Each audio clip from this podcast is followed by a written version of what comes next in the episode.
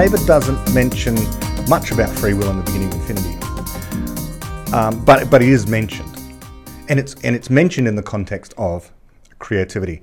And I'm really attracted to this idea that human choice is indeed a product of creativity, and it certainly informed my own thinking on this whole idea. I don't know how to divorce free will from choices. That if choice exists in the world, and in uh, uh, then then if choice exists in the world, and we are the agents that do the choosing, then we have free will. Our will, the thing that we want, is free to choose among these things. Now, it wouldn't be, it wouldn't be if, of course, as many people observe, if someone coerced you in some way, then your will is less free. You want to do X, but you're not allowed to do X for fear of violence or something else, fear of death, perhaps. So you can't do X. So your will has been constrained to do something else. You don't really have the free will that you did. So I think free will is this spectrum, this these degrees of freedom that you have. And and importantly with human beings, unlike with say dogs or cats. Okay, you have the, the, the classic experiment, figure out what um, what, what what food the dog likes, and so you put out two different kinds of food, and you let the dog go to the one that it prefers. Did the dog really make a choice? Well, in one sense, it kind of did because there were two things there in existence, but it did really contemplate, or did it just rely upon what its genes were telling it to do? Are we any different in this case? We are because unlike with the dog, we can choose to create something completely new that isn't there before us. And that choice itself, that choice to actually do, go through the effort of creating, is itself a free choice that we don't have to make. One can consider when, you know, in a similar situation in the evening, you, have, you want to have dinner, you've got a certain number of things in the fridge, there's a certain number of ways in which you could combine them into interesting meals. You can choose among them, that's a free choice. But you could also choose to do something completely different and go to the supermarket and buy some more ingredients, or to call up a restaurant and get something delivered, so on and so forth, etc., etc. We really can create new choices, bring new choices into the world. This is our creativity in action. And the act of choosing among these things is what I would regard as free will. So I, I just regard um, creativity, choices, and free will, and this capacity to explain the world as all intimately linked. None of them have good explanations.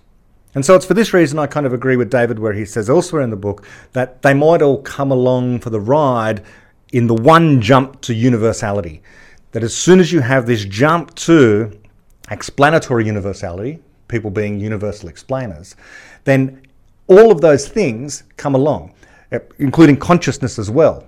Perhaps. We don't know, but the point is that it seems like a parsimonious idea that these are all facets of the one deep, profound mystery of what human personhood is about.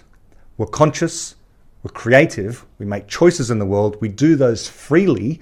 Um, and so perhaps whatever the ultimate explanation is of these things, or what, whatever the explanation of the future is that enables us to create artificial general intelligence, that we will recognize that these words that we use creativity, consciousness, free will, whatever that all of these things will come together in some way and we'll have a better understanding of each of them and the ways in which they are real.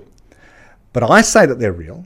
One reason I say that they're real is because they are unavoidably part of the explanation of what it is that people are doing. It is an explanation of their behavior, an explanation of how it is they create science and civilization and everything else. That trying to remove any of them causes more problems than it solves.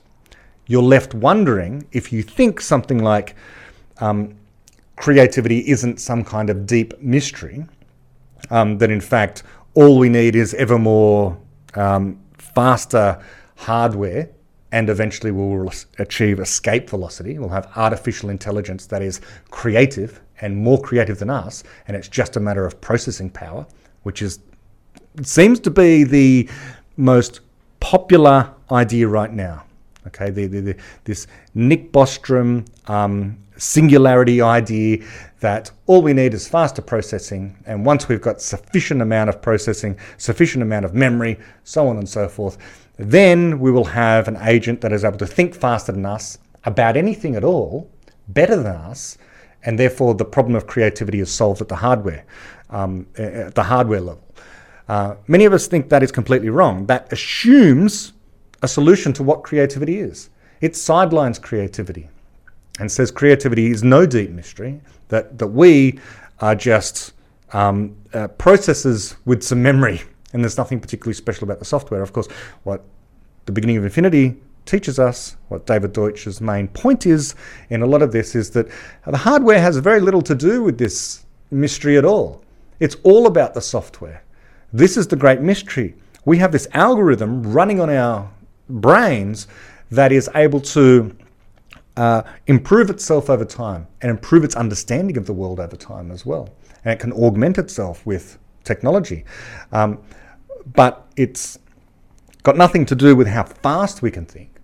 Um, the computer can think faster than us, but it's not more creative than us right now. But, but of all of these um, uh, qualities, I would say, of the human mind, which may be synonymous one with another creativity, choices, consciousness, um, the ability to be a universal explainer, free will. That last one, the free will one, is the most contentious one, it seems to me. Maybe consciousness is up there as well. And as I've observed elsewhere, um, there are certain philosophers who will deny free will, but regard some of the other aspects of this as deeply mysterious. Uh, Sam Harris, who I respect very much and l- love to listen to on this particular topic, uh, has written a book, a vehement defense of the idea we do not have free will.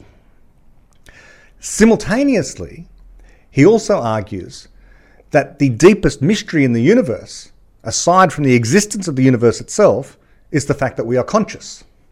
So, as he dismisses the free will issue, uprises consciousness as being a profound and deep mystery. And he says that his subjective experience of consciousness reveals to him that free will doesn't exist, that you do not have a subjective experience of consciousness. And here, all I can say to that is we would just have to disagree because I do have a subjective experience of consciousness.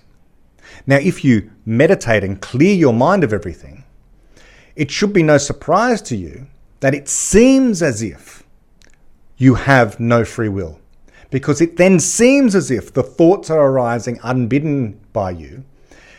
But if you are really trying not to concentrate and actively trying to dampen down your thinking, then of course it will feel as though it'll be a sensation and this is this is a theme running through Sam's philosophy, this idea of feelings, that you have the sensation or the experience of not having free will or the absence of free will.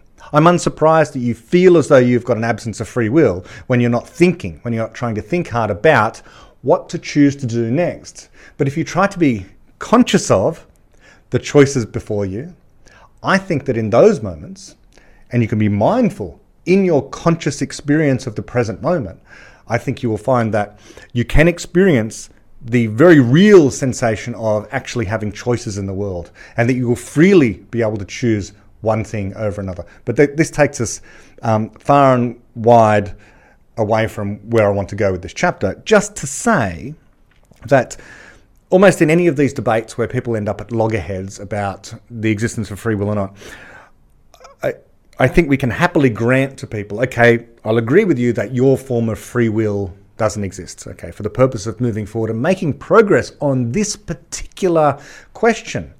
What's the particular question? The deep, profound mystery that almost everyone interested in this topic will agree is there somewhere. So Sam might think, well, it's not there in free will. Okay, fine. It's there in consciousness. Then I agree. I think we need to solve that. That that's a really important thing to solve. Now, Daniel Dennett, of course, um, as many of us, when we've read his book, interpret him to be saying that consciousness is no deep mystery. Um, And so he he he dampens down consciousness, but what rises up for him is free will. He's a compatibilist, and he says, "Well, this is a a mystery. Um, it's it's compatible with the deterministic laws of physics, which is my view as well. Um, so it, it tends to be the case, and Jaron Lanier makes makes this point as well, that when people deny one mysterious aspect of reality, it tends to crop up unbidden somewhere else in their uh, ontology, you know, what they think um, reality consists of in some way. And he uses the, the example of um, the nature of personhood, that if you dismiss the deep mystery that is what it means to be a person, what a person is, and the fact that a person is, in his words, an infinite well of mystery, which is this, this idea that tries to capture the fact that we don't have an answer to what a person is. We can't program computers to be people. He agrees with David Deutsch there. He says that people who dismiss that as being some sort of deep mystery tend to find themselves uh, caught up in uh, concerns or confusions about what the present moment means. Because the people who dismiss the deep mystery of personhood are often uh, reductionists in the physicalist sense. They see a block universe, you know, as general relativity might say us, that the, the past times and the future times, as well as the present time, are all just instances of times.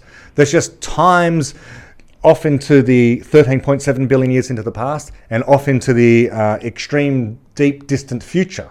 But there's no privileged times yesterday is just as real as today as tomorrow in a in this universe described by special relativity. Um, this block universe. All of the times exist in some way, and none of them are privileged. That's the picture we get. It's just your perspective. Okay, if you're on the other side of the universe, then the time that you see is not simultaneous with my time. We get into this deep questions of physics, right? But a person who believes um, that there's no mystery there, then has to try and explain why it is that now, here, for you, things are special. Something is different. The present moment is illuminated in a way that yesterday is not. That you don't experience yesterday in the same way that you experience today, right now. You only experience now, now. so there's this weird mystery um, that exists in the universe about why the present moment is different to other moments why you experience the present moment is different to other moments. This is what Jaron Lanier says about people who try to deny the deep mystery of consciousness. It tends to crop up in this other way. And so, too, I would say with any of these questions about creativity or free will or choice um, and consciousness.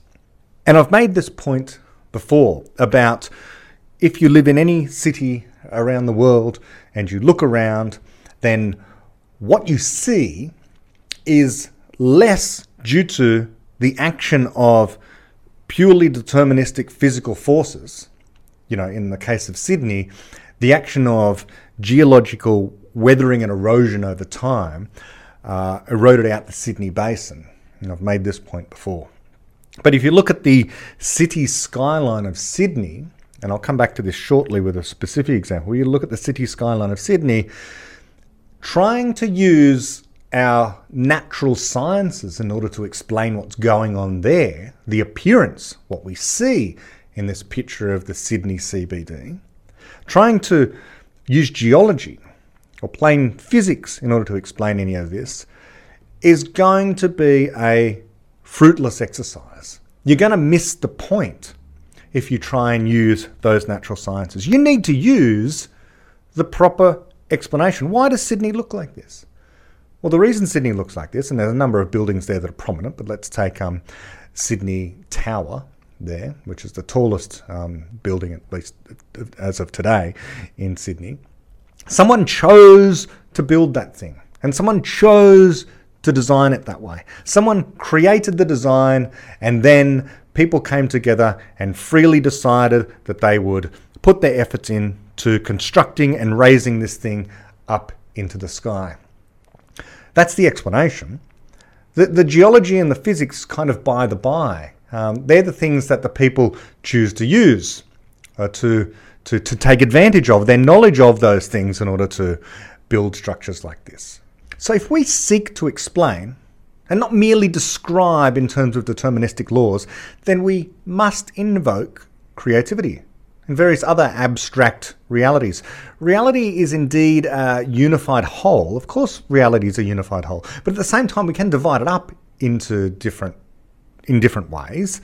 Um, Space time and matter and energy, or fundamental particles and emergent objects like cats and galaxies, or the physical and the abstract. And these various ways of, of dividing up reality, of dividing things up, don't privilege one aspect over and above the other. It is as correct to say that the cat is moving the atoms from A to B as it is to say that the cat moves from A to B because the atoms making up its body do. But there is a real distinction between, and this is another way of dividing up reality, explaining something in terms of things that exist and having an in principle description of what the particles are doing. And I've made this point with people recently, and I, I, I guess I am going off on this tangent a little bit much. Um, but let me just harp on again for a moment about this. The explanation as to why, at the higher emergent level, that certain things occur is really the explanation. It is not the fact that certain things were determined to have happened because the Big Bang happened and the laws of motion acted upon particles over time and caused them to appear where they appeared today. That is not an explanation. That is an, in principle, you would be able to describe the motion of those particles and where they end up today. And so, this is why the fabric of reality, Winston Churchill copper atom story is just so deeply profound. And I think escapes sometimes the uh, escapes discussions on this topic. Let's just recap that, and you can you can fast forward the next five or ten minutes as I go through this yet again. But but let me try and refine it in a certain way. The, the, the situation is this: there is a statue in Parliament Square in London of Winston Churchill, and at the tip of that statue is a copper atom. Why is the copper atom there? Now, on the one hand, you can say that well, the copper atom is there for the same reason that any atom is anywhere right now. And any atom is anywhere right now because 13.7 billion years in the past, approximately, the Big Bang occurred, and all of matter and space and energy exploded out from that point. and eventually some of it, over millions of years, coalesced into stars, the first generation of stars. At the end of their lives, some of them exploded in supernova, supernovae explosions, and scattered their contents across a wide region of space, and some of those atoms, due to astrophysical processes, were copper atoms. Those copper atoms then coalesced, mixing with the hydrogen helium and the intergalactic space, and some of them formed new stars, and some of them formed planets as well, like the Earth. And so the Earth formed out of this previously exploded star or stars and contains copper, and the copper atom, again, under the forces of nature, under gravity and electromagnetism and so on and so forth, weathering and erosion, ended up in uh, a certain place where it was quarried and the forces of nature eventually caused it to end up at the tip of Winston Churchill's nose, um, and that's why that copper atom is there, due to deterministic physical laws. That's not an explanation. That's a general purpose statement about any particular bit of matter anywhere in the entire universe. And when people try to invoke this to explain away something like free will, for example, and try to say it couldn't have been a free choice because you were determined to do what you were determined to do because at the Big Bang, the laws of physics that were there are still acting right now, and you have to obey these deterministic laws in the same way that the copper atom had to obey a deterministic law to end up where it did. It completely misses the point about what an explanation truly is. Free will is not an attempt to get outside of the laws of physics. It's an attempt to explain what is really going on in the context of a deterministic universe. In the context of a deterministic universe, we have species arising that didn't arise before. But no biologist should be tempted to say, well, there's no such thing as evolution by natural selection. Evolution by natural selection doesn't really create new species. All that's happening is atoms are following deterministic laws of physics. That would be ridiculous, and I don't think any physicist makes this point, I don't think any scientist, no biologist makes this point. What they say is the explanation of the origin of species is evolution by natural selection. It's this emergent concept that these things called species exist, this thing called selection exists, and that niches are filled, or niches, as some people say, by organisms that are fittest in that particular environment. And if the environment changes, the genes are selected against, and the species can sometimes go extinct to be filled by new species with genes that are fitter for that particular environment. That's an explanation. It's an emergent explanation. But all, and all of those things are real. They're really happening. Selection is really happening. Adaptation is really happening. Niches really exist and species really exist and fill those niches. Now, in, precisely the same way, all we have to say is that the reason why, for example, the copper atom is at the tip of Winston Churchill's nose, the explanation of that is that there was a war called the Second World War involving two sides of great powers, dominant among them the United Kingdom and Germany, the leaders of whom were Adolf Hitler and Winston Churchill. And Winston Churchill eventually won the war for his side. And so we like to, out of respect, remember great heroes who saved civilization, one of whom was Winston Churchill. And as whom we learned recently, uh, Karl Popper thought was a great epistemologist. Uh, go back to a previous episode for that one. Um, Winston Churchill is his statue is there with a copper atom at its nose because we make statues out of bronze so that they don't weather away quite so quickly. But someone chose to build that statue, chose to design it in that way. In fact, groups of people came to that decision and freely chose to do so. And trying to eliminate choice and freedom out of that whole picture is to break what would otherwise be a good explanation. Because if we try and say it's merely determined by physical laws, deterministic laws, then we've missed the entire point of trying to explain what's going on in the real world. This reductionist uh, conception of how it is that reality evolves over time is simply, it's not false, but it simply misses the point.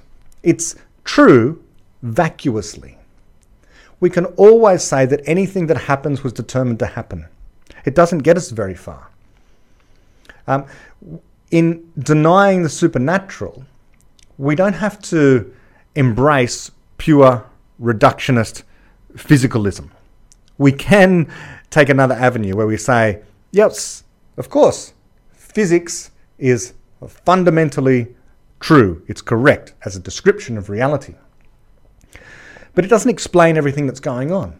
And besides, the strange thing is that for someone who says they could, in principle, in principle, predict what a person is going to do next, or predict what is going to happen next, if they had a full description of the laws of physics and the initial conditions, is doing nothing, in my opinion, but invoking the supernatural. Because what is this thing that is able to actually do that predicting? Well, an oracle with the full knowledge of the laws of physics. Well, this oracle is basically the omniscient theistic God, the God that knows everything that's going to happen, the God that created the universe and knows everything that's going to happen. So it is a, an appeal to the supernatural. Now, someone might say, oh no, we don't need that. Maybe we can just have a supercomputer of the future. I doubt it. Um, this supercomputer of the future would have to calculate all of the different alternatives that could possibly happen in countless numbers of universes. And it would have to know with perfect precision what the initial conditions are at any particular given time so that it can make this deterministic prediction. But we know from physics you cannot have a perfect understanding of the conditions at any particular time. For all the atoms in the universe, we're going to have a perfect understanding of where exactly they are. We know that's not possible, given the Heisenberg uncertainty principle, among other things. But we know that we can't have this complete knowledge simultaneously of every single atom in the entire universe. Relativity, for another reason. So, this idea that we could, in principle, in principle, have this predictive mechanism that would allow us to determine exactly what's going to happen next is itself an appeal to the supernatural. The device required in order to do this would be magical. It would have to have all the qualities that an omniscient creator of the universe would have. And so, this is why I reject this idea that, in principle, the idea that we could, um, with full knowledge of the laws of physics and full knowledge of the initial conditions, predict what's going to happen next, therefore you don't have free will, I think is false. Because I don't think such an in principle um, argument has any bearing on the reality of free will when in practice it will never be possible. It will never be possible because no such device can do such a measurement of all the particles in the entire universe. It would have to be a god of some sort. Okay, that takes me far away from anything to do with this chapter again.